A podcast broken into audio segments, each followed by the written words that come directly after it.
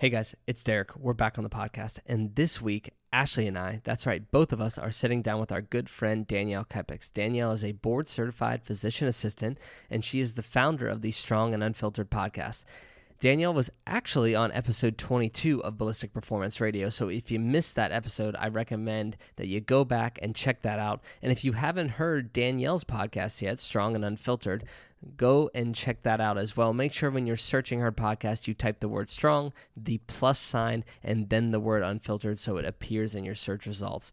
On this episode, we're going to dive deep into Danielle's nutrition journey. We're going to talk about how she first got into nutrition and monitoring the quality and quantity of her foods, her first experiences working with a nutrition coach some of the physiological and psychological consequences of her experiences, as well as where she's at now in this journey, and some of the things that you can do to ensure that you have a fantastic experience working with a nutrition coach. We hope that you guys find value in this episode. We hope that you find something you can take away and implement into your own journey.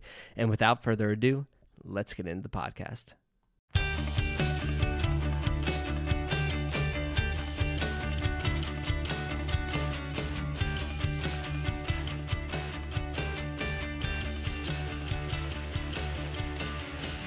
All right, everybody, welcome back to Ballistic Performance Radio. This is episode number 44. As usual, I cut out Ashley's intro because no one needs to hear that on a Tuesday morning at 5 a.m. But, guys, welcome back. Uh, we're so happy to have you here. And today is a special episode. What I have in the notes is it's a threesome. Ashley told me Daniel, not I to told lead him to off with take that. that out. He's hysteric. I thought you would appreciate that of everybody. But uh, today is a special episode because not only do we have Ashley here, like we have in recent weeks, but we also have Danielle here, who you've heard chime in already. And uh, for those of you that don't know Danielle, she is one of our good friends. She is a board certified physician assistant. I corrected that from last time we were together, Danielle. Yeah, thank you. Physician. But, correct. Uh, and then she's also, what do I call you? The founder of uh, Strong and Unfiltered? I, you know, I don't, I don't really know. We can go with founder at this point. Yeah, that's, yeah. Heck yeah. Or do you want to sound more formal like CEO, COO, All of it. CMO? I'm, I'm everything behind strong and unfiltered right now. Yes, I love it. I like it. You're the engine of Strong and Unfiltered. So if you aren't following her, make sure you go and check that out here after the episode. But uh, before we hop right into the conversation with Danielle, we'll give you our usual updates here. Maybe Danielle will chime in if she hears something she likes. If not, she can just zip it over there on that end. Oh my gosh. but uh, uh, brand updates for you guys. Number one, the armory is complete. Right, we finished filming the videos this weekend, and all the videos are now on the website in what we'll call like the vault on the website, members only access. Um, so you're gonna have access to all of that information, talking about program design, talking about uh, recovery, following work to rest ratios, why they're there, the stimulus. Um, what else do we have in there, Ash? pretty much anything you can think of that relates to our programs and the method behind the madness, right? Yeah. And along with that, the Foundations of Fitness ebook is also going to be available here in the probably the next week, I would say, for you guys to not only purchase from the store on our website, but also members who are with us will get a free copy of that ebook. And then our weekly office hours have been scheduled, right? Now we're going to do that every week. We're going to be on Facebook Live at 7 p.m. on Wednesdays. Yes. So don't miss it. You can come on there, ask us questions, make fun of us, do whatever you want, but we'll be there for you. And then finally, merch. Our apparel, our other merchandise is so, so, so close. We're working with my cousin, like I mentioned on the last episode. I am waiting for him to tell me that they were able to source the product and then we can start selling. Yes, I'm so excited. But that is it for the updates. Danielle, did you have anything to add to all those updates? Um, I would just add your time zone, 7 p.m. Eastern Standard Time, because I don't know if all of your clientele is necessarily in the same time zone. Great call. True. You're one of the few. point. You, the donkey, is one of the few outside of the Eastern time zone. Yes, represent Mountain Standard Time over here. All right, down to business. Danielle, welcome back to the show. We're so happy to have you here. you and Ashley have been chatting a lot, but I haven't really got to speak too much since the last episode. So it's awesome to have you back on board. And, um, you know, I'm ready to get into this today, and I think it's going to be an awesome message and hopefully something that everybody can take something from. And I think you were telling me the other night over text that you were on episode 22 originally, and then this is 44. So just like a strange coincidence. Yeah, I know. I loved it. I was like, "Oh, I think I was 22 and now I'm 44." And I'm big on like coincidence and numbers and stuff like that. So that's neat. there we go. That is awesome. It's it's destiny. it is. It's the universe, man. All right. So first off, what's new and exciting with you? Um, I'm back to work full time, which is awesome. So for people out there who maybe didn't listen to episode 22, I work full time as a family practice physician assistant. Uh, I was off for six weeks pretty much because of you know the virus that shall not be named as Voldemort. Um, I, I had a paid vacation. I can't complain. So I'm back to work full time time really to get the podcast up and running. You mentioned earlier like what's going on or where what's my really role with strong and unfiltered. Um, so I, I use that time to do that and that's really taken off and is is taking a lot of my time and just the content producing and stuff that i'm doing for that but it is i know you guys feel the same way like i just love love love it. Um, the other exciting thing is that it's not 112 degrees in utah today so that's exciting Is that how hot it gets there? 112? We've had triple digits since like mid May. Oh my gosh, that's worse than Florida. Well, you guys don't have the humidity though, right? Yeah, but I mean, the air still hurts your face sometimes when you're like, okay, like it's yeah, like the, the last couple of weeks, I'm like, all right, I'm I'm kind of ready for this weather to break, and I never thought I'd say that, but you know, here we are. That's what we're waiting for fall to officially hit over here in the. I Oh, guess we're technically in the definitely hit. Midwest now, but we're waiting for fall to hit. You don't get fall there; you just get nine months of winter. That's not true. It's already changing. It's already it's feeling fall good. right now for sure. You have you have three days, Derek. well, if that's the case, I better just go to Starbucks and Trader Joe's now and buy all the pumpkin shit. All the pumpkin shit. Today we had uh what do we have? A pumpkin cold brew with cold foam from the Macro Barista. It was legit. Ooh. That sounds amazing. Yeah, Very and it was only I think it was only 12 grams of sugar instead of, you know, 78 or whatever's in the normal pumpkin cold foam. Jesus. Yeah, it was good. But uh okay, so you've got all that going on. You're back to work. You've got Mhm. strong and unfiltered going on. Anything else? Any other life updates? Um, nothing that I can I really think of. Everything's just really good. Like everything's going so well with the podcast. Um, you know, work is great. I love, you know, I love my job. I love what I'm doing. I, you know, we got a second dog. I think since the first time I was on. Did we have Leo? I don't know. We we did maybe. You might have just had. So yeah, we the the dog the animals now outnumber the humans in the house because we also have a cat. So Well, that's your problem right there. Is that the third the third thing is a cat. the the cat found Mo right before he right before he went through cancer. So she found him. Some. Well, then I guess I can't say anything. See, I pulled the cancer card I know. Why'd you do that? because? I knew it would make you stop. You know me well. Yes. That's so funny. All right. Well, all that said, I think it's time we can just hop into this thing because. I think every all three of us are excited. Yeah, let's do it. Cool. So, uh, if you didn't read the title of the episode, which I would highly doubt, but just in case you're listening, and you don't know what the hell we're about to get into. We're going to talk about Danielle's journey with nutrition and everything that's associated with that the good, the bad, the ugly, and everything in between, and the amazing. Mhm. Uh, so I guess we'll just hop right in here and basically lay it out in chronological order. So, Daniel, where did it all begin for you? Where, when did you start focusing on the quality and quantity of your foods, or focusing on nutrition, however you want to phrase it? So I think I really started focusing on just what I was eating and paying attention to it whenever I started CrossFit, like kind of around that time. That was back in 2011. So I started CrossFit and just started really paying attention to what was on my plate. I had no idea what a cup was, an ounce, a gram. Like I, you could not have talked to me about macros in any.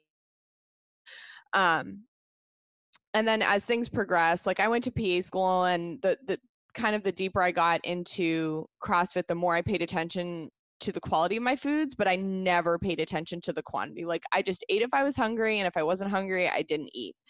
Um, but I was always someone with a really big appetite. Like before I, you know, hired my first nutrition coach, I was probably slamming like 4,000 calories a day and I was lean. Like I was eating so much food. so in 2015, when I got my first job as a physician assistant, and then I started traveling about eight months later, I started kind of dabbling with RP templates, which I don't endorse whatsoever. Which back then were spreadsheets with. I still have them. Yeah, I can I can send it to you if you want to see what starvation looks like. Um, if I can say if I can say that. um, we said no holds dude, barred. You do right? the calories on that shit, and it's like 1100, 1200 calories, and they're th- like their thyroid prescription ones are just as bad. I'm like, okay, let's let's let's not do that. Um, but that kind of taught me, you know, even like all the difficult or negative things that came out of my nutrition I still learned there are still positive things that I took out of that, like 100%. So I learned, okay, like I need to fill most of my plate with vegetables and I need about a quarter of a plate of protein. They were really cheap on the starch though. And as someone who was doing a lot of CrossFit, like you cannot be stingy on your carbohydrates. Um, so I think really that is kind of where it started for me, where that was the first time I was really paying attention to the quality and the quantity, the amount of food that was on my plate. Like in learning like what's a carb, what's a fat, what's a protein. Like, yeah, I went to PA school, but they don't teach you that shit there. Like I learned everything I know about nutrition, like was spent on my own time educating myself hundred percent. I was just gonna say, I think that's a good point to bring up too, because I think a lot of people have no no idea what is in within that education and what's not included. You know, and there's a lot of medical professionals out there that people believe understand the intricacies of nutrition when really they don't have a damn clue.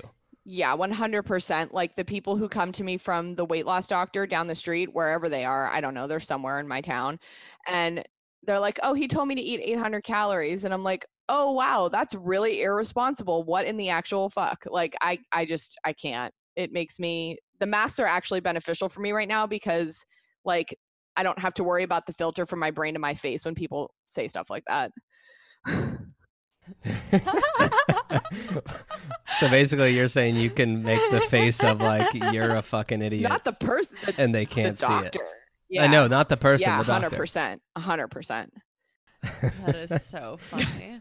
well, when you first started all of that and getting into that realm, do you remember what you were most concerned with? Like you just mentioned, you kind of learned I need at least half my plate to be veggies, a quarter of it to be protein, etc. But was there anything that you remember like really focusing on? Was it fat, protein, carbs? Were you counting calories, anything like that? When I start, not when I started the RP templates. When I went, you know, when I went and I did WAG, like that was like an obvious breakdown of what my macronutrients were. Um, but when I was doing RP, like it, I wasn't. I really wanted just for performance. I was like, I need to eat healthier. Like I was always kind of a, a sweet tooth trash can. So I like, listen, this, I did not love, I was not born loving vegetables. Um, Right there with your sister. I do now though. I'm I'm I'm team Ash on that one. yeah, say, turn it around there. She Okay, not with your sister. so I mean there was so no, like I was at that point when I was still managing it on my own and templates and things like that, there was no, oh, I ate so much of this, or this is too much of that, or I'm afraid to eat food, and this is how many calories I should be eating. Like I had, I didn't have an awareness of that yet. Like that hadn't infiltrated my head. Yeah. When you did the RP template, like, were you seeing body changes? Like, was there any point where you were like, eh, I don't know if this is the best thing for me? Well, I saw changes really quick. Like, I remember someone, I was working nights, and I remember someone I was working with commenting that I looked like really lean. And I was only like two weeks into this, and I was like, but I'm starving. And like, I just, I couldn't do it. You know, I think and you know maybe i'm jumping into things too soon but i think a lot of people out there when they do these types of I hate the word diet. I don't use it with my patients. It's a fucking dirty word. And for me to say that, you know it's bad. Like when people see that type of way of eating and they they they can't sustain it, they're like, "Oh, I have no willpower. I have I can't stick to anything." And then they end up binging and then they're pissed at themselves for binging and it's like, "No, you're you're you're not binging, you're fucking hungry." For sure. And I think we'll definitely dive into that later as well, like you had just mentioned, but that is definitely an unfortunate phenomenon that occurs. Now, going from RP, what was the transition like, or what caused you to transition from that kind of template based, aside from the fact that you were starving, to working with a coach and diving into the realm of macros? So for me, really at first, it was there were people at the gym I was at at the time in Eastern Pennsylvania who were doing WAG and they were seeing amazing results. And I was like, cool, like I want to see improvements in my body comp, but I also care more about my performance. Like, even if I did want, you know, wanting the body composition changes, it was a very small percent for me. It was more, yeah, it'd be nice to see my abs more, but I want to see how much weight I can lift and I want to see what my body can do. So I had a lot of good intentions and they were like, well, you should look up this company. And back then they were on a waiting list. So it took a long time. So it was like five or six months later and I finally I finally ended up signing up like that there was a spot available or whatever. So that was really my first introduction to this is how much protein quote unquote this is how much protein you should be eating this is how many carbs you should be eating this is how much fat you should be eating fiber and like weighing myself daily so that was really my first introduction into that realm of really paying attention to quality quantity and um, my weight Awesome. I have a this is a tangent. It's not in the uh in the notes That's that okay. I sent you, but I think it'll be a good topic for all three of us to touch on at least here briefly and not dive too far into a rabbit hole. Ashley has a nervous look on her face like where is he going? in retrospect, because I think about this all the time, because I was the same way. I used to be very concerned with eating for performance. I also of course wanted to look good, but I really was focusing on performance. And when I say performance, you know, I'm using air quotes of like I wanted to be better at mm-hmm. CrossFit mm-hmm. or I wanted, you know, I wanted to be able to move more weight, do more gymnastics, whatever. Now in retrospect, do you look back and you think like why was I so concerned about like quote unquote performance like within CrossFit? Yes. Like do you ever yes. ask yourself that question? All the time.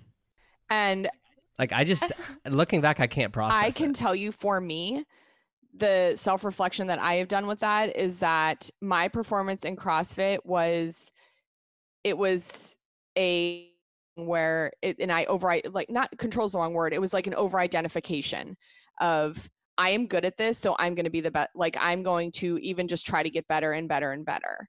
Yeah, you're going to be the CrossFit chick. Yeah, like it was it was all of my identity and like I know that that's why I was so obsessed with it.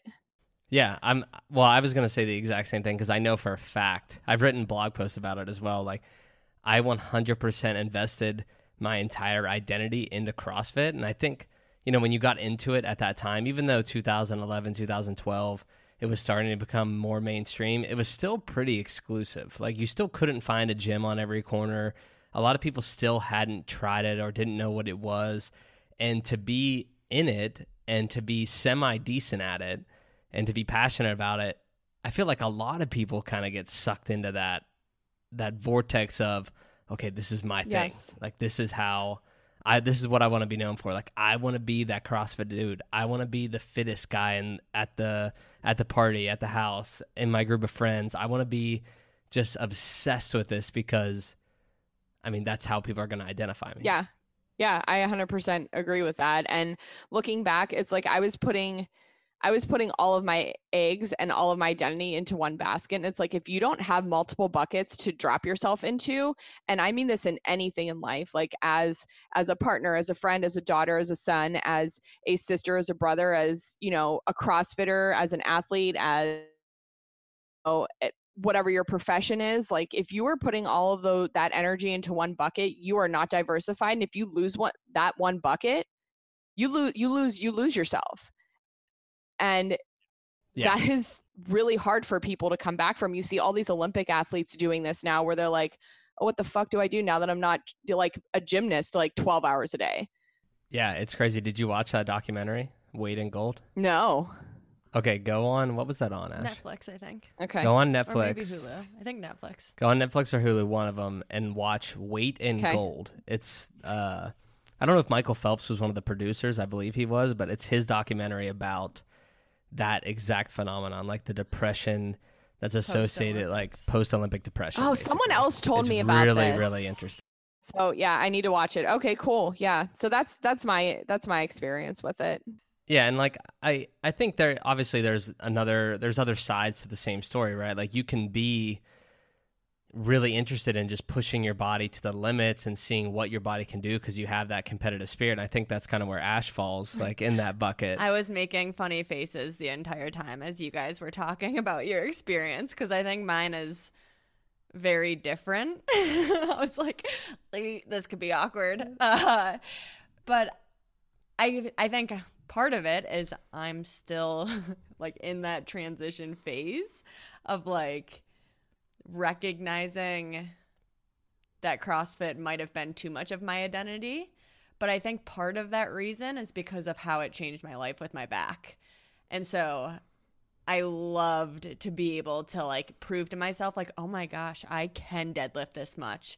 Oh my gosh, I can walk on my hands and climb ropes again, like I was when I was in gymnastics without back pain. So I think, sorry if you can hear Coda barking. Um, so I think that makes it a little different and makes it a little harder for me to be like, no, that like I that was too much of my identity. Does that make Yeah. sense? yeah. It's hard when you have that like physical transformation, especially from an injury. So I completely get that as well. But Yeah. Don't worry, young grasshopper. As you progress through a couple more years of training, you'll realize how silly it was. yeah, and when you get older, old like me. but anyway, okay. Like I said, I didn't want to get too far in that wormhole, but I just just thought it was a good thing to touch on. Now, when you started working with WAG, you you know just kind of explain that process to anyone that's listening because a lot of people don't have experience in that realm, and so you know talk about maybe how you're assigned to the coach, what it's like working with that coach, and the process. Um, so I can't speak to I, I well, I can speak a little bit to it because I do think they they pair you specifically for a reason.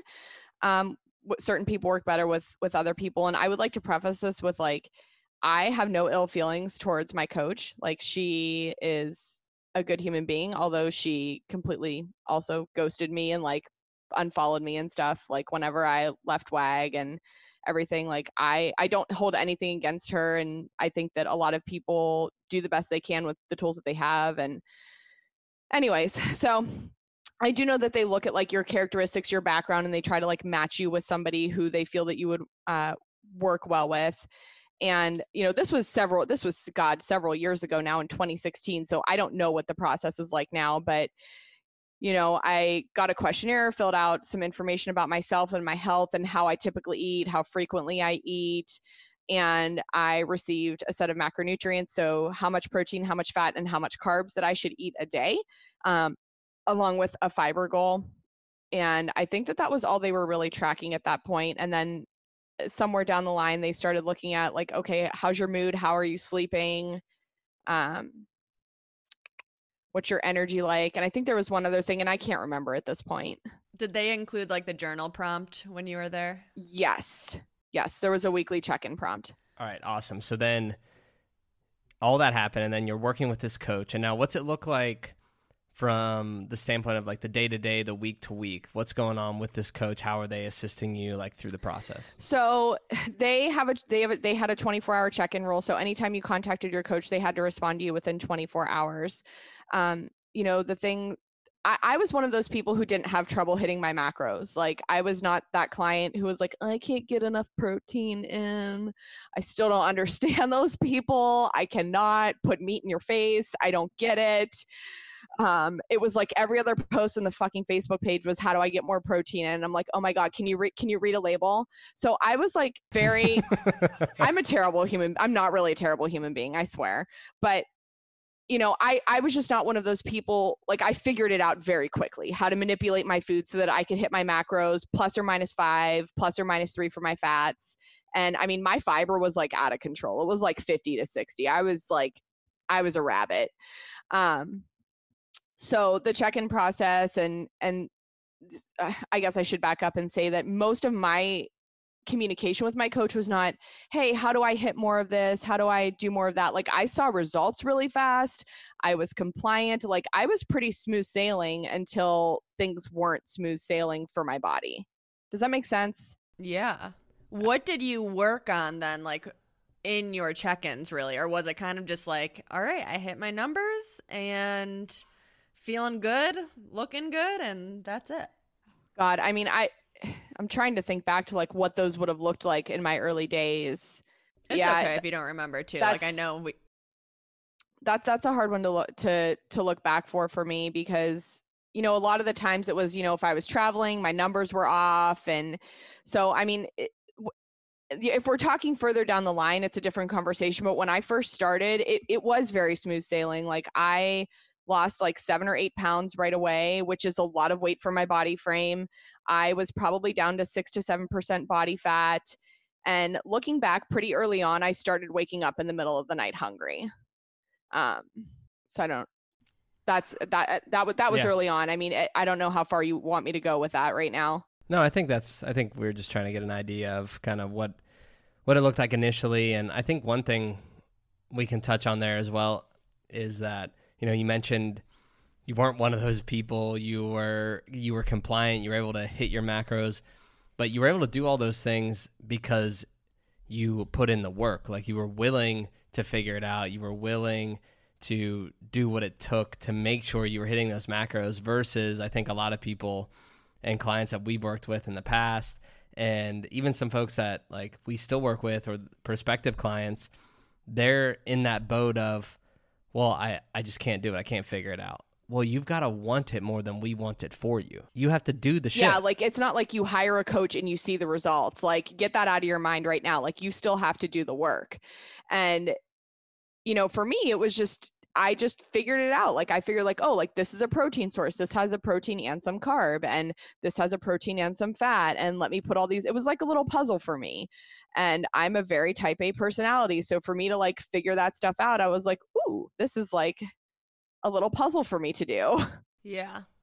Yeah, and I think obviously that definitely helps and then I think too, we're not it's probably good to clarify. We're not saying everybody should be super type A and love hitting their macros. We're just simply saying like you've got to actually fucking work to see results and be compliant in order to see results. It doesn't just happen through sporadic, you know, sporadic. No, effort. you have to be consistent. I think that's like so I'm going to touch on a little bit about like the difference between what consistency means to you and Ash with ballistic as opposed to like, you know, the RP templates or my experience with WAG is it was like you have to be plus or minus like 5 grams of protein or carb and three for your fats, I think it was, or like you're not doing the work to see results and that's your fault. And that's not what was said to me, but that is how my brain interpreted it. And you guys provide, like, to me, that type of mindset of like, you need to bring, you know, bring food scales to your friends' weddings and bring travel body weight scales on vacation. And those were not things that were told to me that I had to do, but it was the culture within the company that that was the normative thing to do. Like everyone owned a travel food scale, everyone had a travel body weight scale. Like you guys never suggested that to me. Like there's so much Mm-hmm. more flexibility in what Ashley had to offer me with like hey we want you to have a healthy balanced relationship with food and feel good and look good without feeling like you need to be perfect yeah. I always wonder that. And I'm not even sure we've ever discussed this, but like, I think I've talked to Derek a little bit about it. Do you think that was the experience because because of your goals like because of your performance goals versus like having the goal of balance. Does that make sense? Yeah that and that's a good point. Like i mean i did again to my coach's defense like i wanted to look good and i wanted to perform well. But also the I, I don't remember ever having a come to jesus talk of like you can't do this for the rest of your life. Now yeah yes.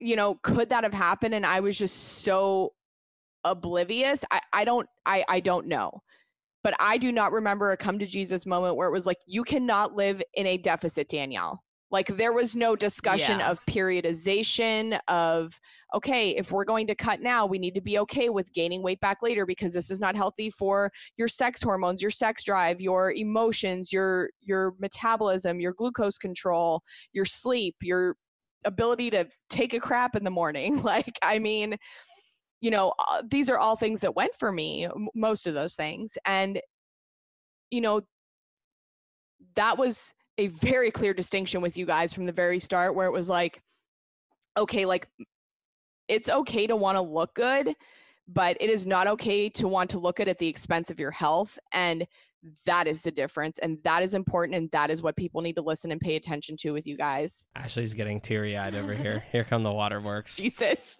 Uh, but I think one thing to clarify there too is because you guys both worked with WAG, both had a coach, you know, and you were mentioning you never really had that moment. But I, just for people's reference, people listening, it wasn't as if you were in this program for two months and then bounced out. You know, it wasn't like you didn't give it time for those individuals or to come to that realization and have that talk. Like you were in that program, Two years. yeah, a long ass time. Yeah. That And that was me never so addressed. sad. Yeah, and and I Yeah, like I I said, I, will- don't know that it.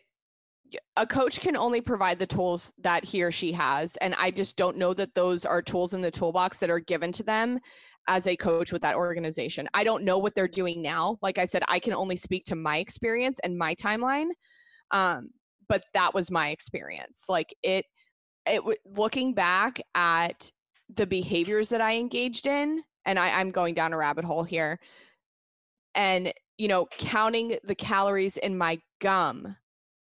Like that was, I mean, how, I, I mean, I don't know, Ash, how many times you saw that asked, and people were like, "Oh yeah, I count them." And if you're, if you want to be lean and you want results, you have to do this. Was like pretty much a standard answer.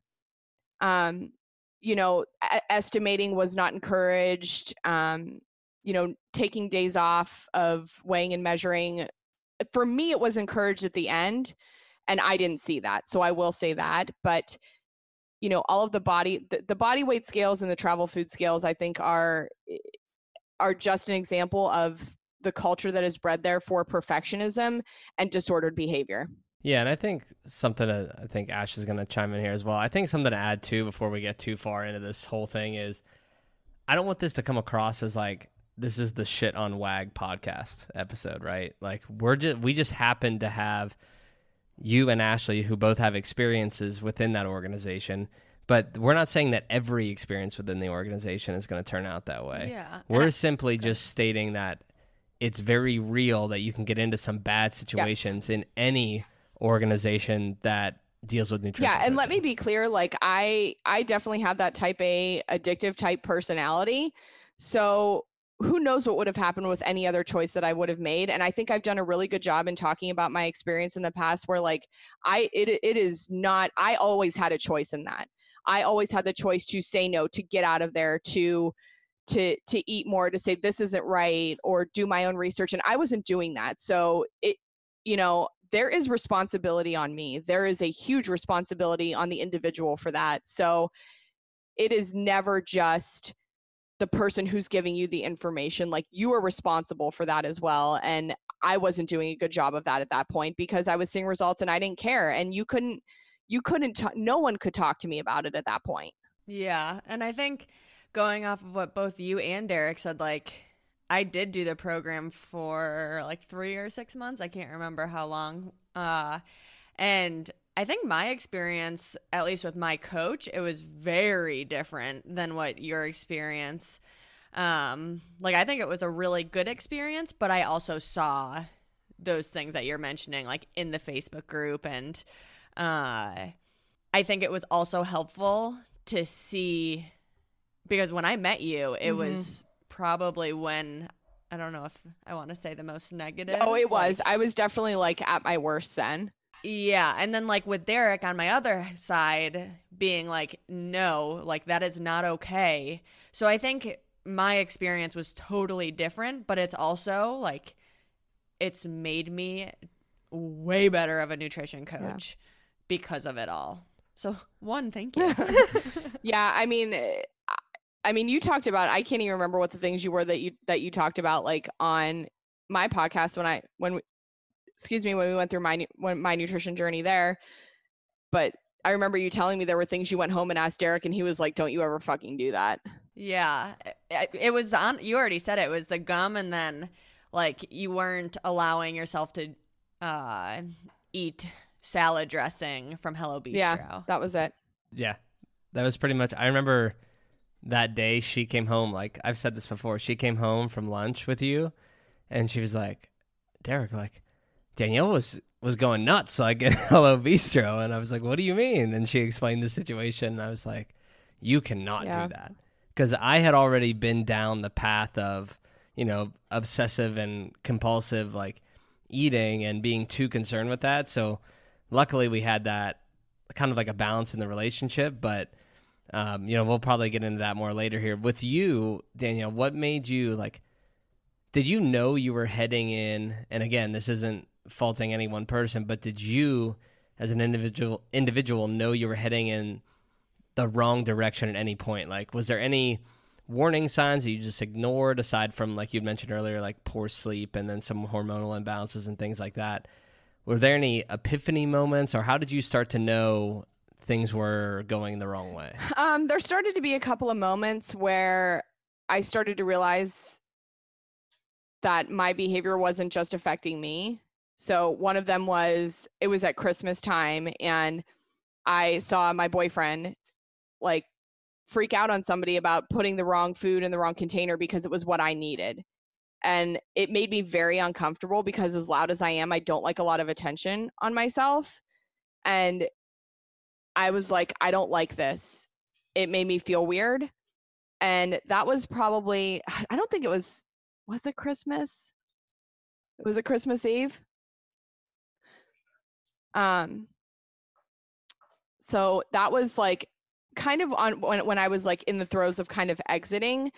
And it was, that happened that particular incident happened after i started gaining weight on less food because my body had become it, it, it went through a metabolic adaptation like i just my body could not sustain the amount of activity and things that i was doing on the little amount of food that and and to be clear i don't think i ever went below 2000 calories so people out there who think that they can like sustain on 1600 calories like you're freaking crazy like there's no way and so yeah. when I started gaining weight, eating less food, my hunger signals were going away. I was cold all the time. My hands, the palms and soles of my hands were orange because I didn't have enough fat in my body because my diet was so low in fat that I couldn't convert. I think it's convert converting vitamin A into retinol. Um, in order to absorb that orange pigment. So like I would go into patient rooms and they'd be like, "Your hands are orange," and I'm like, "Oh God!" Like, you know, they're I, I wasn't pooping in the morning and I was someone who always would get up in the morning and like have a regular bowel movement. Everything was fine. Um, I was so cold all the time. Like I could not get warm. And I mean, that's all cortisol and thyroid dysfunction. And, you know, as far as my menstrual cycle, I had a Mirena at that time. So I don't know what was happening with my female, what would have happened with my female hormones in absence of them being shut down by um, synthetic hormones. Yeah. I think those are all like perfect examples and exactly what we were looking for. And I think, you know, kind of what you mentioned in the beginning with that personal experience, that's really, I think, where I started to see things with Ash and having, you know, having that other individual to kind of bounce off of and kind of use as a, a barometer of, okay, maybe this behavior or these habits, these actions aren't okay, or maybe I, I've gone too far. Because when Ashley started, I could just see like very little things, like being so involved in her phone, always looking at MyFitnessPal, you know, starting to really freak out, not even freak out, but really be concerned about how much the food weighed, like down to, you know, the tenth of an ounce or something like that. Yeah. And being stressed out about estimating. Well, here's, and, and, and the, I think what Derek's getting to is that like, wanting to be so healthy becomes unhealthy because of the stress of the stress that you put on yourself of wanting to be quote unquote healthy. Yes, that is so true. It's crazy. um yeah, I just think that entire yeah, you just said it perfectly. It just becomes a negative and not even a negative habit, just becomes negative. and to I will. I will say I do remember you know because this was also during the time that Marcus was sick. I was working 12 hour shifts. Like there was a lot of stress in my life. My coach was like, maybe we should take some days off. This was when I was gaining weight. Maybe we should take some some meals off measuring and this and that. So that was suggested at that point in time. So I will say that. But I was so far down the rabbit hole that I couldn't see it. I was like, I was like, but I'm gaining weight on less food and like, you know, I mean, my head was just spinning on a swivel. I couldn't believe it. Like, I, even though I knew that those things could happen, I was like, no, I'm an anomaly. It was like when I when I got my hormone levels when I was on birth control. Like, no, I'm I still have normal hormone levels. Like, uh, no, you don't. Yeah. You're not like yeah, you never think it's no. gonna be you. And I'm like, yeah, you beat science, Danielle. Okay, like no. That's funny. And so, you know, all that said, what was the final like straw that broke the camel's back? When did you decide to exit and you know, what and along with that, what did you take from the whole experience after WAG? So the straw that broke the camel's back for me, I, I think a part of it was I really started to see it did not put stress on my relationship, but I saw that it stressed other people out. Like it was not a positive thing anymore. And I wasn't healthy. Like I got my blood work back. I was like low in my iodine, my T3, my one of your uh, thyroid markers, your most active form of your thyroid hormone, which is your free T3 uh, public service announcement anyone getting their thyroid tested out there don't let them just test a tsh you need a full thyroid panel my t3 was in the tanker um, i had the the female hormone levels of a postmenopausal woman and i was like that's it i'm done like i need to fucking eat. I'm getting this iud out of me. Like all of this stuff it just all went right at once. And this was january 2020 no not 2019 2019 so fe- in, in february is when i had the iud removed and everything kind of like started to bounce back. But it took a long freaking time. When you do stuff like this to your body and you cause metabolic damage you can bounce you bounce back from it but i will say probably until about three months ago i was still having negative effects from it yeah, what was that recovery like? so I did not reverse diet. I recommend reverse dieting. I thought I was doing an okay job. I remember waking up one morning and it was like overnight I had just put on like 15 pounds. And I looked away that I had never looked and I was sad and I was upset and I was devastated and I was fucking pissed at myself for like how could you do this to yourself Danielle? Like you know better.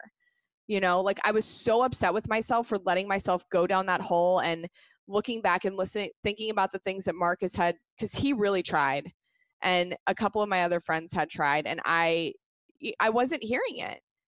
But it was just like how did i get to this point? I had achy joints i couldn't sleep i couldn't poop right and it took you know a long time for me to feel good again i would say a full year you know eh, it took six months for any type of menstrual cycle to come back and then it took about eight or nine months for it to regulate.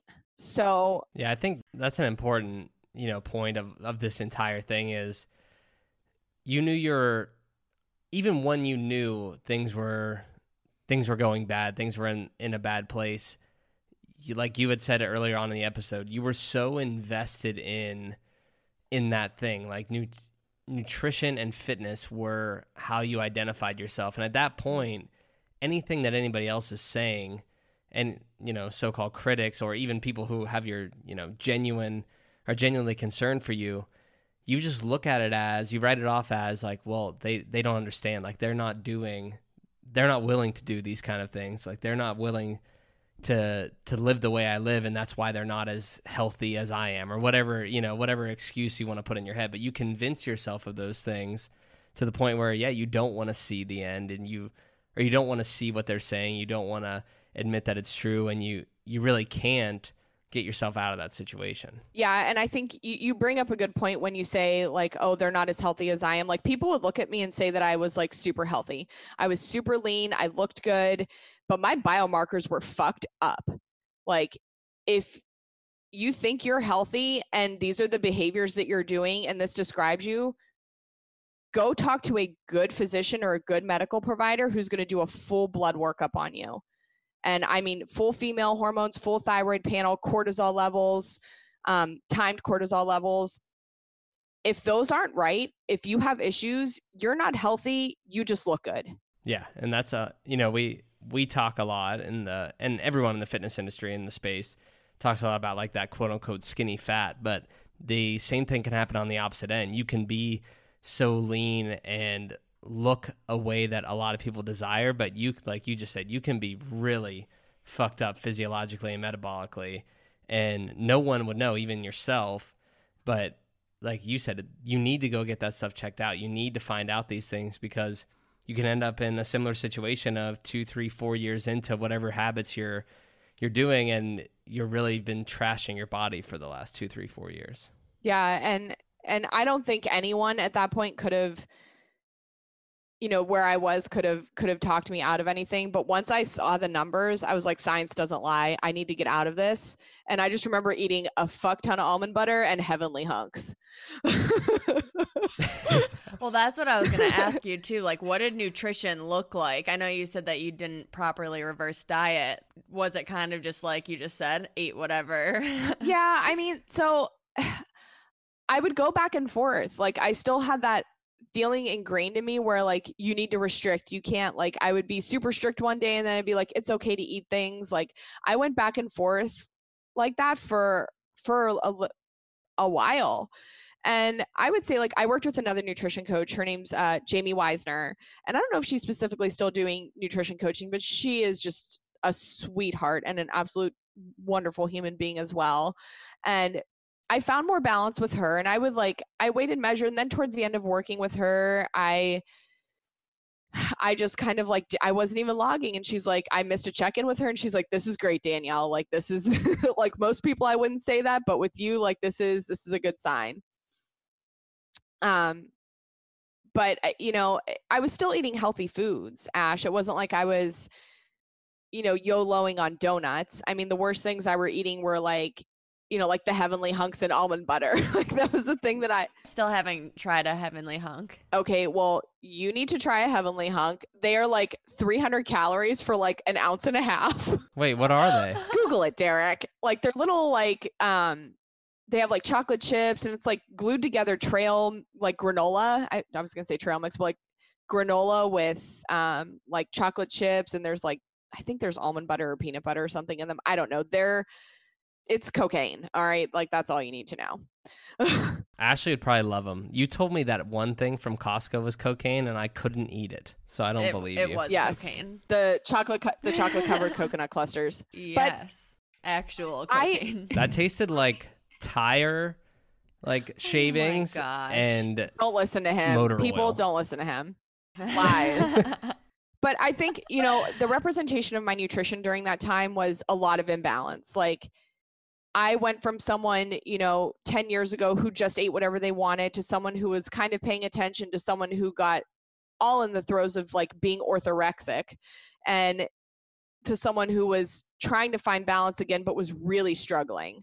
Like I didn't want it to be my main focus, but I had gained so much weight for me. I had gained so much weight that I was uncomfortable. I was did not feel good in my body. I was very self-conscious about like certain types of clothing about how i looked to my boyfriend and you know just all of those and it's not because of anything like he said or did it was just in my head like well i don't want you to see me naked. Like i mean that's like it, it was a really vulnerable thing for me and i like when i would think about it i would like cry because i like it just it bothered me so much when i first like got out of that hole and you know, he will be the first one to tell you he just wanted me to be healthy and like let go of all of that. Like that, you know, but so all of that conversation was just going on in my head. And so I think that's another part that a lot of people don't talk about is like the mental fuck that you end up in because of how messed up my body got. Like, yeah. yeah.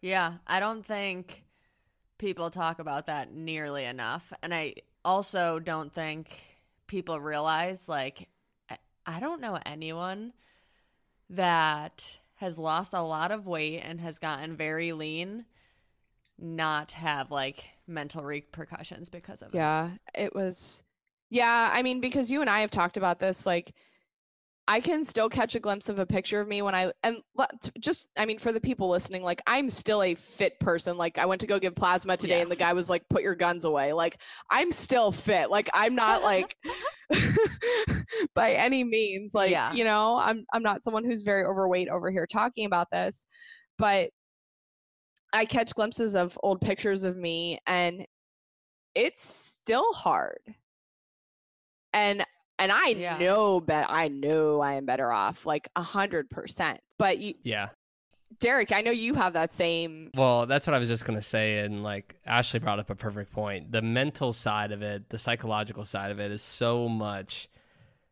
deeper, and I think more more potent than the the physiological side. Like, yeah, your body's gonna go through changes and you're you know like you said you can bounce back from these things. Like you might gain weight but you can always lose weight again and, and vice versa. But the mental destruction that occurs from becoming so obsessive about the way you look and developing things like body dysmorphia and you know disordered eating that almost i don't want to say never goes away but you know i'm probably what i would call 5 years out of really being like a fucking nut job about the way I looked and about my fitness.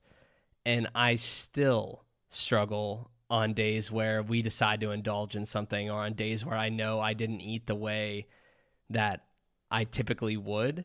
Like, I'm not going to sit here and bullshit everybody and say, you know, like, oh, we never feel guilty about eating bad food. We, you know, we embrace indulgence. Yeah, we try to, but it's a process. Mm-hmm. Like, I, I'm not we're not perfect yeah. by any means. If I eat enough pizza, you can bet your ass I'm going to feel guilty and wish I hadn't eaten it and look at myself in the mirror the next day and think like what the fuck I don't have any abs anymore and that's going to bother the shit out of me. Mm-hmm. Like it people think and you know, you can post on social media all you want and preach that positivity and that's great, but it's really hard to put into practice. And so you have to really work at it every single day.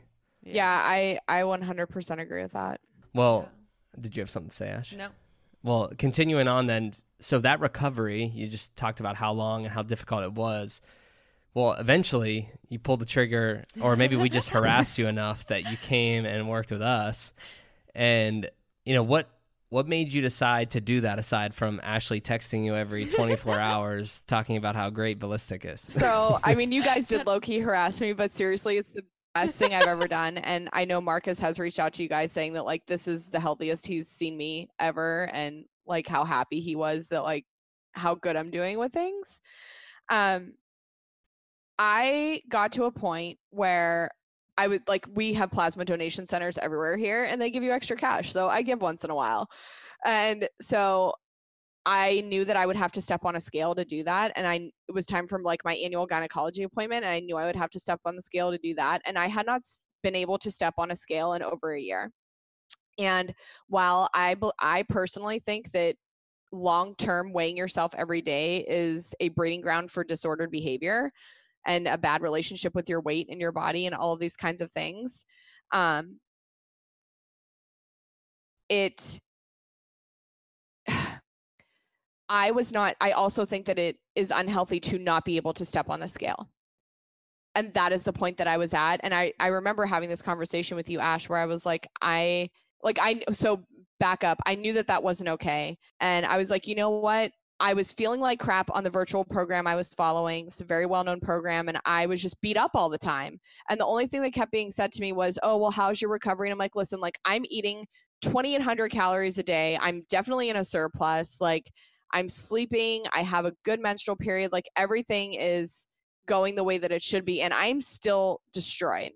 So I was like, screw it. I'm just going to do, I loved Derek's programming. Like, I still think it's the best programming I've ever had.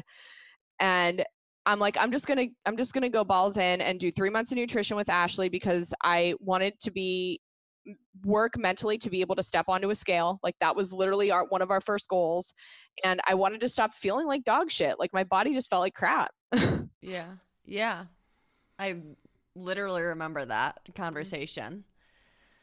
Um, what was kind of your experience like with us towards the beginning at least So, I, mean, I recommend like everyone that I who anyone who wants to learn about nutrition and fitness and everything else to you guys because it is not the main thing that I do with my job, but I I love how flexible you are. You you truly meet people where you are. It's not just okay. Here's a set of macros, and you need to meet. If you you're at a level, if we're at a level eight of performance, you need to meet us at a level eight. Like it was flexible goals. So like for me, I didn't want to weigh myself every day, but I also wanted to work on improving like how I looked. And we found a way to do that without me getting on the scale every day.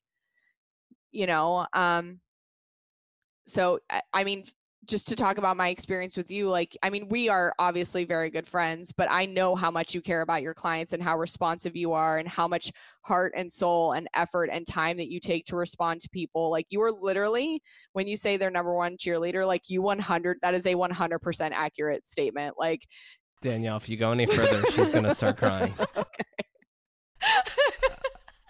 Like her her bottom lip is quivering over here. He's lying but kind of like halfway. So i mean i think you like you guys said you saw me you met me at a point in my life that was hard. You met me at a point in my nutrition journey that was just i was full blown disordered behaviors. And i know now like how much you guys wanted to see me just really have peace and balance with that and we are definitely there like i have not logged a single piece of food in like 6 weeks and i i don't think i've done that since before 2016 yeah and like how Derek just said, I get emotional just hearing those things. But like what actually makes me emotional and what literally now could make me cry is like hearing you say that. And I know we talk about it a lot. Um but I remember like the the very first time you reached out, I said to Derek, I'm like, I'm nervous to work with her because again, we've known each other for a, while and we knew how you were kind of extreme on one end and then extreme on the other end. So I was like, it's going to be hard to achieve balance. And so the fact that we've been able to, it just makes me so freaking proud Aw. of you.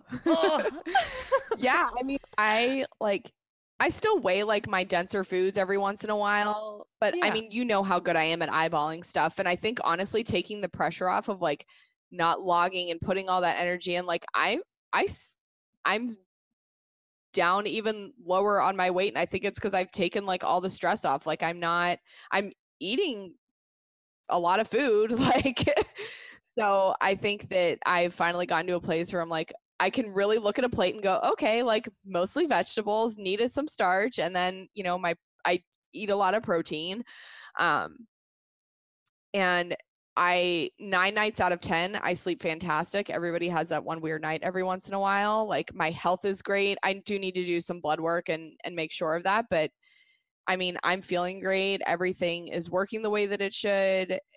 Eh, I I, I can't say enough good things because I, I feel like with so many programs, you just get, well, here's what we need you to do to achieve results. And it's like, well, what if that doesn't work for me?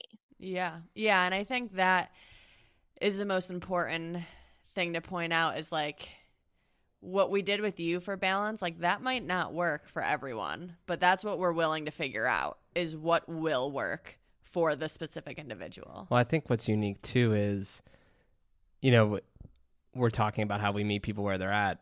You know, and Danielle, you and I can relate a lot on the nutrition front because now we have similar viewpoints and but we would, you know, if you go to any other I don't want to say any other, but if you go to most nutrition coaching companies and you tell them your goal, which for you working with us, yes, it was balance, but it was also to improve your physique, you're not going to receive like the kind of action steps that we provided you in terms of in terms of like hey uh, i don't give a shit what she says. She's gonna go out and eat out at a restaurant twice this week and if she tries to fucking weigh anything i'm gonna i'm done working with Yeah.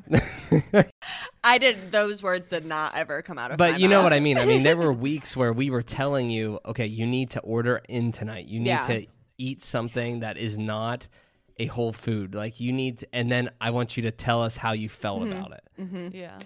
And you know, while still looking at progress pictures and saying, okay, we're making changes in body Yeah. composition. For anyone listening, that's like that doesn't make sense. Well, we weren't having her fucking eat a burrito every day.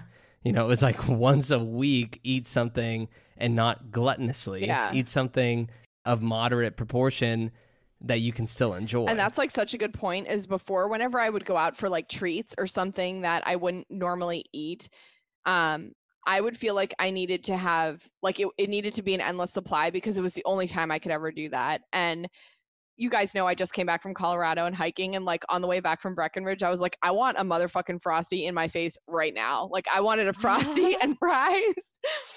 And it was just what I wanted. But like I ordered a medium frosty and I got like maybe three quarters of the way through it. And I was like, I don't want the rest of this. And that's how I know that I have balance because I can put something down and say, I've had enough and I'm done and not feel like I need to like stuff the whole thing in my face. Yeah. Yeah. Yeah, that's huge because I mean I've experienced the same thing. I think anybody who now is in a relatively decent place with their nutrition will testify to that. If you feel the need to engage in gluttonous behavior when you're, you know, having a quote unquote cheat day or a cheat Treat. meal or a treat, then there's something wrong in your day to day. You know, you don't have enough balance because for me to need to sit down and feel like I need, like a compulsive need to eat the whole fucking large pizza, okay, I probably am too restrictive in my 100%. That's exactly what. That's what I was when I when we first started talking. When I was like, "You're not binging. You're hungry." Yeah. Yeah, Yeah. exactly. Absolutely. And now let's kind of like put a bow on this here and, and kind of link everything together and wrap it up with you know with everything that you and Ash both of you guys have been through in terms of your nutrition and where you're at now I kind of wanted to give everybody listening some like tangible stuff that they could take home with them so the first question I want to ask is like would either of you um what would you recommend to someone who's looking to work with a nutrition coach? What are some things they should look for? What are some red flags? And really just kind of have like an open uh, discussion here about it, if any. Oh, uh, the first one for me would be education. Like, and it does like don't I do not believe that someone has to be a registered dietitian to help you with nutrition, and that is not a disrespect to registered dietitians because they are also amazing. But I know there's a lot of people out there who are like, you can only work with an RD, and it's like, whoa, whoa, whoa, whoa. like some people come from really great backgrounds and are really good nutrition coaches. Like, you know, you guys come to mind sam miller uh, samantha i don't know her last name but there's so much science and like evidence in like the things that they do and they have education in the sciences or fitness or nutrition um, those things i think are important. Um, i think a good coach will be upfront with you and say okay like we can go into a deficit or here are the things that we need to make sure are happening with you before you are safe to lose weight because you need to earn your right to be in a caloric deficit. You need to to have been at a stable maintenance or surplus or whatever before you go into a deficit. Otherwise you're just going to crash your body more and it's going to be really ugly. So some type of assessment of okay what's your health status? and not like a doctor or a medical provider but where where's kind of your health status at and are we okay to kind of to, to be in a deficit if that's what you want? And present you with some type of periodization like okay you're in a safe place to diet. We're going to do this for the next like 8 to 12 weeks and then we need to bump your calories up to make sure that everything is still functioning right and that you're getting enough calories to make sure that your body's performing the functions that it needs to.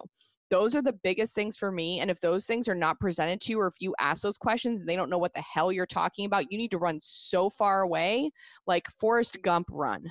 Yeah, no, I totally agree. I think, like you said, one of the most important things is education and then periodization. Like how we've talked about it this entire episode, you cannot stay in a deficit for an extended period of time. So if your coach is not talking about like okay after this deficit this is what our plans are um it is not a good sign and i think another thing that you can do is go to their Instagram, go to their um their website and see like what are their members saying about them and don't be afraid like reach out to their members. Like ask them what their experience is like. Um and I think that's kind of a good way to know to find out more information as well. Yeah. How about from both of you guys any red flags? Like anything that if you're out there looking for a coach and you see this, like Danielle said, run like Forrest Gump. Like get the hell out of there. Um, I think the first one is I like how Ashley brought up their Instagram page because I think like you want to get an idea of who you're giving your money to too. Like like are the are they good people? Do they care? Um, and if their whole Instagram is filled with half naked people, get the fuck out. Like they're just trying to make money off of your results. They don't care about the sustainability of your health and you know other things. They just care about what kind of abs can you achieve to put on their website. Yeah, and I think the other thing is are they posting educational content? Like, are they trying to teach you so that when you're done working with them, you uh, feel educated and you feel like you can succeed on your mm-hmm. own? Agree. Yeah, I think, and then I think this goes along with kind of what you mentioned earlier about, um, you know, having the education and the science and, and all those things that go along with it. Uh, and this is more of a red flag, but I saw this, I saw this ad. I think it was on TikTok the other day, and so I clicked on this dude because I was like, this is a crock of shit. I can already smell it. And so I click on this dude's website, and it's your classic, just like absolute dumpster fire. I mean, you get on there, the first thing that pops up in the banner is like, my latest six week shred. And then I scroll down a little further, and it was, here's my, uh, how did he phrase it? Here's my, oh, here's my metabolism calculator And okay. then he yeah, he posted a video that went along with that below it that basically walked you through an equation once you figure out your quote unquote metabolism, how to lose body fat. And it was literally just the classic, all right, 3,500 calories is one pound. So Ugh. I want you to subtract 500 calories from whatever the metabolism calculator spit out for you. And that is what you need to eat until you achieve your oh fat loss goal. And it's like, are you fucking kidding? Like, how is this even allowed on well, the there's internet? no regulating. Like, the there's no regulating body happen. about like what advice can be given about fit about nutrition. And yeah, exactly. I, Laura Lygos and I have talked about this, and I don't know what the answer is, but it's like any Tom, Dick, or Harry can walk around and give nutrition advice. Like even Marcus found this thing, and it was called. It was some former Navy SEAL and it was like the integrity challenge and it was just drinking liquids for 10 days to lose weight and i fucking blew his shit up and he came back at me and i was basically like thank you for your service but politely fuck off with this like his whole like his whole Instagram was just like all these powders and greens and all this other bullshit. And Marcus gets so pissed at because he's like, yeah, this fucking bullshit and all this marketing from this damn near gave my girlfriend an eating disorder. Like, like he gets he gets yeah. just as pissed about it as I do now. Well, it's just so like, frustrating because not only did that guy have all that bullshit on his website, but then I look at his Instagram and he's got like 20,000 yeah. followers. His TikTok yeah. has 200,000 followers. Like he's training these fucking TikTok celebrities. It's like this dude is literally reaching 20 mm-hmm. times more people than we have even a, you know, shot at ever reaching at least at this current state and they're believing him because they're like young yep. impressionable audience he has the faces that people want to see on his site and it's just like that is just not going to work. Anytime, the point is, anytime you see anything that's like fat loss calculator, six week shred, my, you know, muffin top melting boot camp Jesus. program, like those are all red flags. Yeah, no, a hundred percent. All right. Well, now away from the negatives, you know what? What is something, and maybe you, maybe this is just for you. We'll see if Ash has anything to chime in here or not. What is something you wish you could go back and tell your old self before getting heavily involved with a nutrition coach. What do you need from this? What is your goal? What is your why? And, and and i had those answers but really sitting down and examining you know why do why do i want to do this? And what is my limit? And uh, what's the I, I don't think i really understood what the ultimate long-term goal was. Like i was afraid to like not have a nutrition coach at one point and i think the goal going in should be like if you're looking to tell yourself one thing when you hire a nutrition coach it should be to at one point not have a nutrition coach. Yeah absolutely. I think that's huge. Like you said I feel like now, especially, which is so sad to say, but I feel that now having a, a quote unquote why has become such a buzz term yeah. and something that's like so clickbaity now. But you absolutely need that, and it needs to be deep, and it needs to be, you know, it needs to be the driving force behind what you're doing. But there, are, you also need to have an idea of, you know, the not the end, the end point, but you know where are you going with this? Like you said what's the, what's the purpose of hiring a nutrition coach? Because as you said you're not going to do this forever or you're not going to be you shouldn't feel like you need a nutrition coach for the rest of your life. It's it's not necessarily a means to an end but it's a means to a new beginning of new habits behaviors and like a healthier more sustainable way of life. Yeah i i love that. Awesome. Well then let's move on to the next one here. So what are three things that listeners can do to set themselves up for success prior to working with a coach? You know, Ooh. what is something that maybe I'm not ready to pull the trigger yet on hiring a coach or working with someone, but what are three things that I could do to make sure that when I do hire a coach, I'm not that jackass that we talked about in the beginning who can't seem to do anything because I'm not willing to put in the work. Um, so I was going to say assess your readiness. So you need to understand the level of commitment it takes to to initiate change in your nutrition. These are not behaviors that need to or sh- I think should be done forever.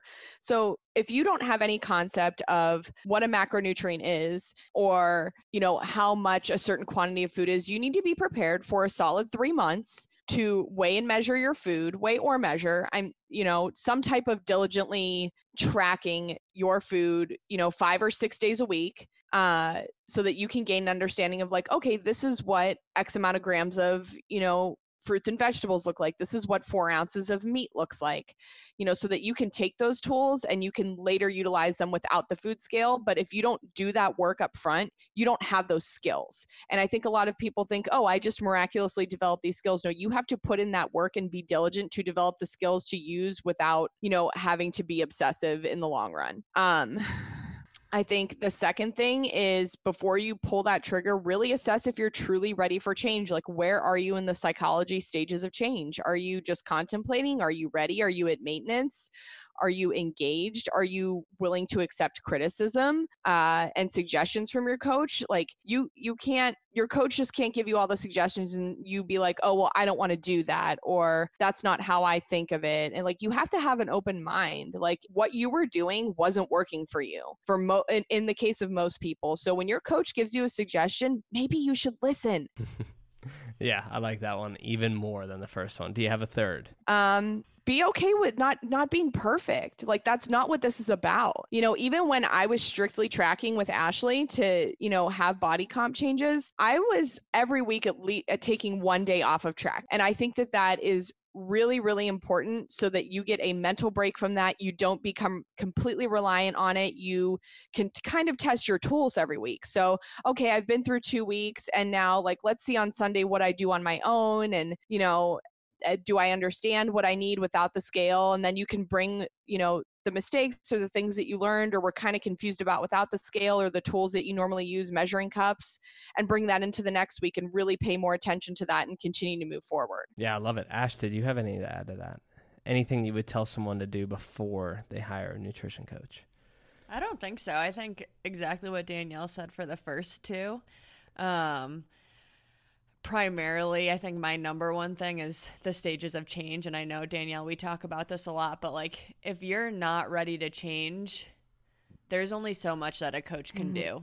do. Uh, we can try to give you advice, give you recommendations, but again, if you don't want to make the change, which change is hard, but if you're not ready to even try, I can only do, or like any coach can only do so much. Yeah. And I think people need to understand like your coaches, like, especially with you, like, I'm like, you put in so much time and effort and you care so much, but your coach should not give more shits than you do. Like this is your journey and they are a facilitator. Like they are there to facilitate your change and to give you the tools that you need, but you have to do the work and you need to care and want it more than they do for yourself. Absolutely. It's like, uh, have you ever read the book Storyboard Brand? I think it's Storyboard Branding. No. Mm-mm. So that what you just said made me think of it exactly. Is that they basically paint. They, it's talking about advertising and marketing, but they and branding, but they basically paint branding as making the prospective client or that individual feel as if they're the hero in their own story. Mm. And if if you, the coach or the service provider, if you're the hero in the story, it doesn't fucking work. Yes. I love like, that. They have to be the hero of their own story. So, you, like you said, you're the facilitator. That's what made me think of it. The coach can facilitate, but you still have to take the actions. You know, no one cares more than Ash. Literally, she is the most empathetic, caring, patient individual Yes. in the entire world. if I was not in her life, I think she would literally be broken at this point because these clients would suck the life right out of yes. her. I have to be there as the buffer. but there is not a person who could care more about you in the world. But if you don't give a shit, that's just, it's literally not only a disservice to yourself, but to the person that you're working with who's investing all of this time and energy into you being successful. And you're not, you know, you don't give two shits Yes. or you're you're barely trying you're going through the motions because that was going to be my point that i brought up for the three things that someone should do prior to setting themselves up Yeah. with a coach is that i think you need if you're working with a good coach who hopefully you are if you're willing to hire them and pay them before you actually pull the trigger and start working with them you need to go into it with an open mind and drop all your preconceived bullshit that you learned on social media and on the internet about nutrition but allow the expert who you're paying substantial amounts of money to to provide you with credible information. Don't second guess their recommendations because of something you read on Energizer Ellen's From blog the medical medium. about Yeah, right? Allow the experts and the people with the knowledge and experience to guide you. Drop all those other preconceived notions. Mm-hmm. Yeah, and I think it's important that people know, like, they can ask their coaches questions. Yeah, yeah, I'm not uh, saying don't ask questions. yeah. I'm just saying if your coach gives you a recommendation, trust that recommendation. Yeah. And if you want to ask a question for clarification, you're more than welcome. Mm-hmm. Yeah, But be willing to trust and then put that into action. absolutely. Yeah. All right, now this is for fun. Yay. Closing it out here for fun. If you could only eat one food for the rest of your life, Danielle, what would it be? Oh Jesus. Um It can be it can be a genre of food as well. can I just say breakfast foods? Ooh. Oh man, I don't know if that's copping out or not. I'll take it. Breakfast foods. What would yours be? Oh, mine would be pizza, hands down. No questions asked. Right now, mine would be beef.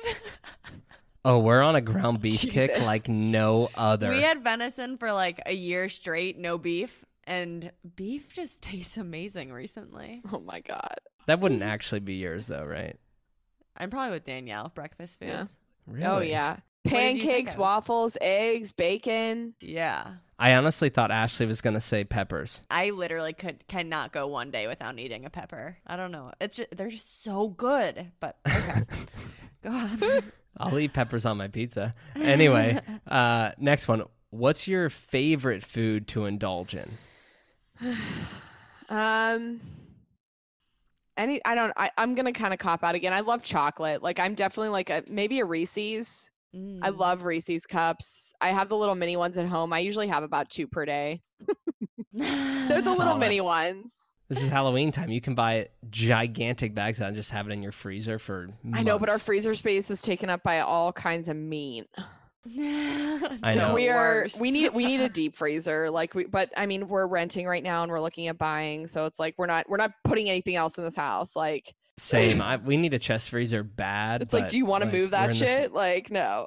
Exactly. yeah. No. And I know what'll happen if I buy a chest freezer. I'm gonna walk out in the garage one day. All the meat's gonna be in some cooler, and Ashley's gonna have it full of water, taking a fucking ice bath in my garage. Probably. But Yeah, that's definitely what would happen. Uh, Ash, what's yours? The first thing that came to my mind was Cold Stone ice cream. Uh, but then like I love chips and salsa. so I'm going to go with chocolate peanut butter Cold Stone ice cream. Oh, Interesting. You guys both went like the dessert route. We have very similar taste buds in like Yeah. the foods that we put together, Derek. Veggies and chocolate and peanut butter. Veggies, meat, chocolate, peanut butter. Oatmeal, eggs, turkey bacon, and PB2. Oh god, I remember those days. That was literally a nightmare. Uh, my favorite food to indulge in. I don't even. I might have to.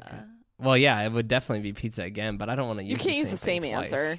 No, I would say I would say probably a burger and fries. No, no, no, no. Are you kidding me? We haven't had them in the house for a week, and he's forgotten about them. The townhouse crackers? Yeah, That's not my favorite food to indulge in, though. I just used to eat a sleeve Those of things those are a day. so good.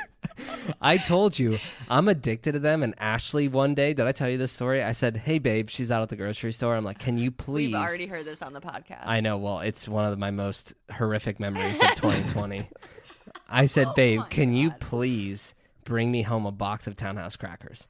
She's like, "Sure." She comes home. She pulls out this fucking disgusting looking box of Ritz rounds. I'm like, bitch, those are not the same thing. He's rude, ungrateful. I literally Okay, didn't even go eat them. We threw them away. That's how Yeah, disgusted I was. But it's fine. oh my god. Okay, continue on. Last one. What is one food that you know you Mm. should eat, but you don't eat enough of? Uh, it's definitely the seafood for me. Like the stuff, yeah. Like I actually just said, I've been saying to Marcus, we need to make an effort to have like shrimp or scallops. He just he went to the store and he bought shrimp the other day. So, um, you know, fattier fish too, like mackerel, halibut, um, salmon. I have not been like I look at salmon and I kind of get like nauseated to my stomach, which is really weird because I normally like salmon, but that's been going on for like a like almost a year now. It's very strange. Um, but yeah, the the the seafood category I could be definitely be better about. That was going to be mine Yeah. as well. I was literally going to say salmon and halibut. I need to eat more. F- Well, you don't like seafood. That's our issue. well, yeah, but I definitely will not eat shrimp and scallops, but I could eat the fattier fish and get some more omega 3s in my Yeah, life. we eat a lot of That eggs though. Like that's my excuse is like I eat t- at least two eggs every day. Dude, Yeah. I don't think I've told you this, Danielle. I stopped eating eggs in Florida when we still lived in Florida. So this was probably back in mm-hmm. February.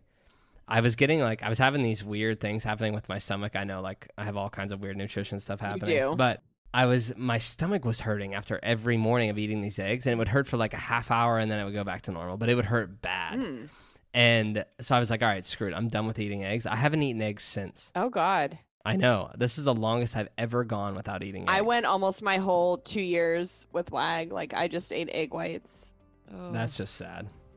All right, well, I think that's all we have for the day. I think we're wrapping it up. Uh, it. Danielle, thanks so much for coming back on. It was a blast. Uh, I like this little three person format. We might have to do this again soon. Yeah. But uh, again, thank you so much for coming on. Uh, for those people who want to reach out to you to ask you about why you're so weird, uh, ask you about your nutrition journey, or anything about health, where can they find you? Um, you can find my podcast. First of all, it is strong and strong and unfiltered. Uh, if you're on Apple, you have to put the plus sign in because Apple is very temperamental. So strong plus sign unfiltered, and then you can find me on Instagram at danielle.marie.pac. All right, love it. Well, until next time, Danielle, we'll see you around. All right, thanks. See ya. Hey guys, thank you so much for listening to the podcast. Whether this is your first time tuning in or if you're here with us each and every week, we could not thank you enough. I know we say this week in and week out, but we truly could not do this without you. And if you enjoy what you hear on this platform, please leave us a five star review. Leave us a comment in there as well. That is how we reach more people and change more lives through this platform. If there's a topic that you want us to cover on the podcast, please do not hesitate to reach out to us. We will cover it. We will try to bring you as much value as possible on that subject and hopefully give you something that will help you along your health and fitness journey. Lastly, if you guys don't follow us on all of our other platforms, you're missing out. If you're not subscribed to the weekly roundup, which is our weekly newsletter, you're missing out. Get on those platforms. Find us on TikTok, Instagram, Facebook, YouTube. Subscribe to the weekly roundup. The link is in our bio on our Instagram. We're trying to bring you as much value, education, and information as possible. We want to help you in any way, shape, or form that we can. So be sure to follow us on those platforms. Share our content with people who you know need it. And that is how we are going to cultivate caring, confident, capable people. Until next time, guys, have a great week.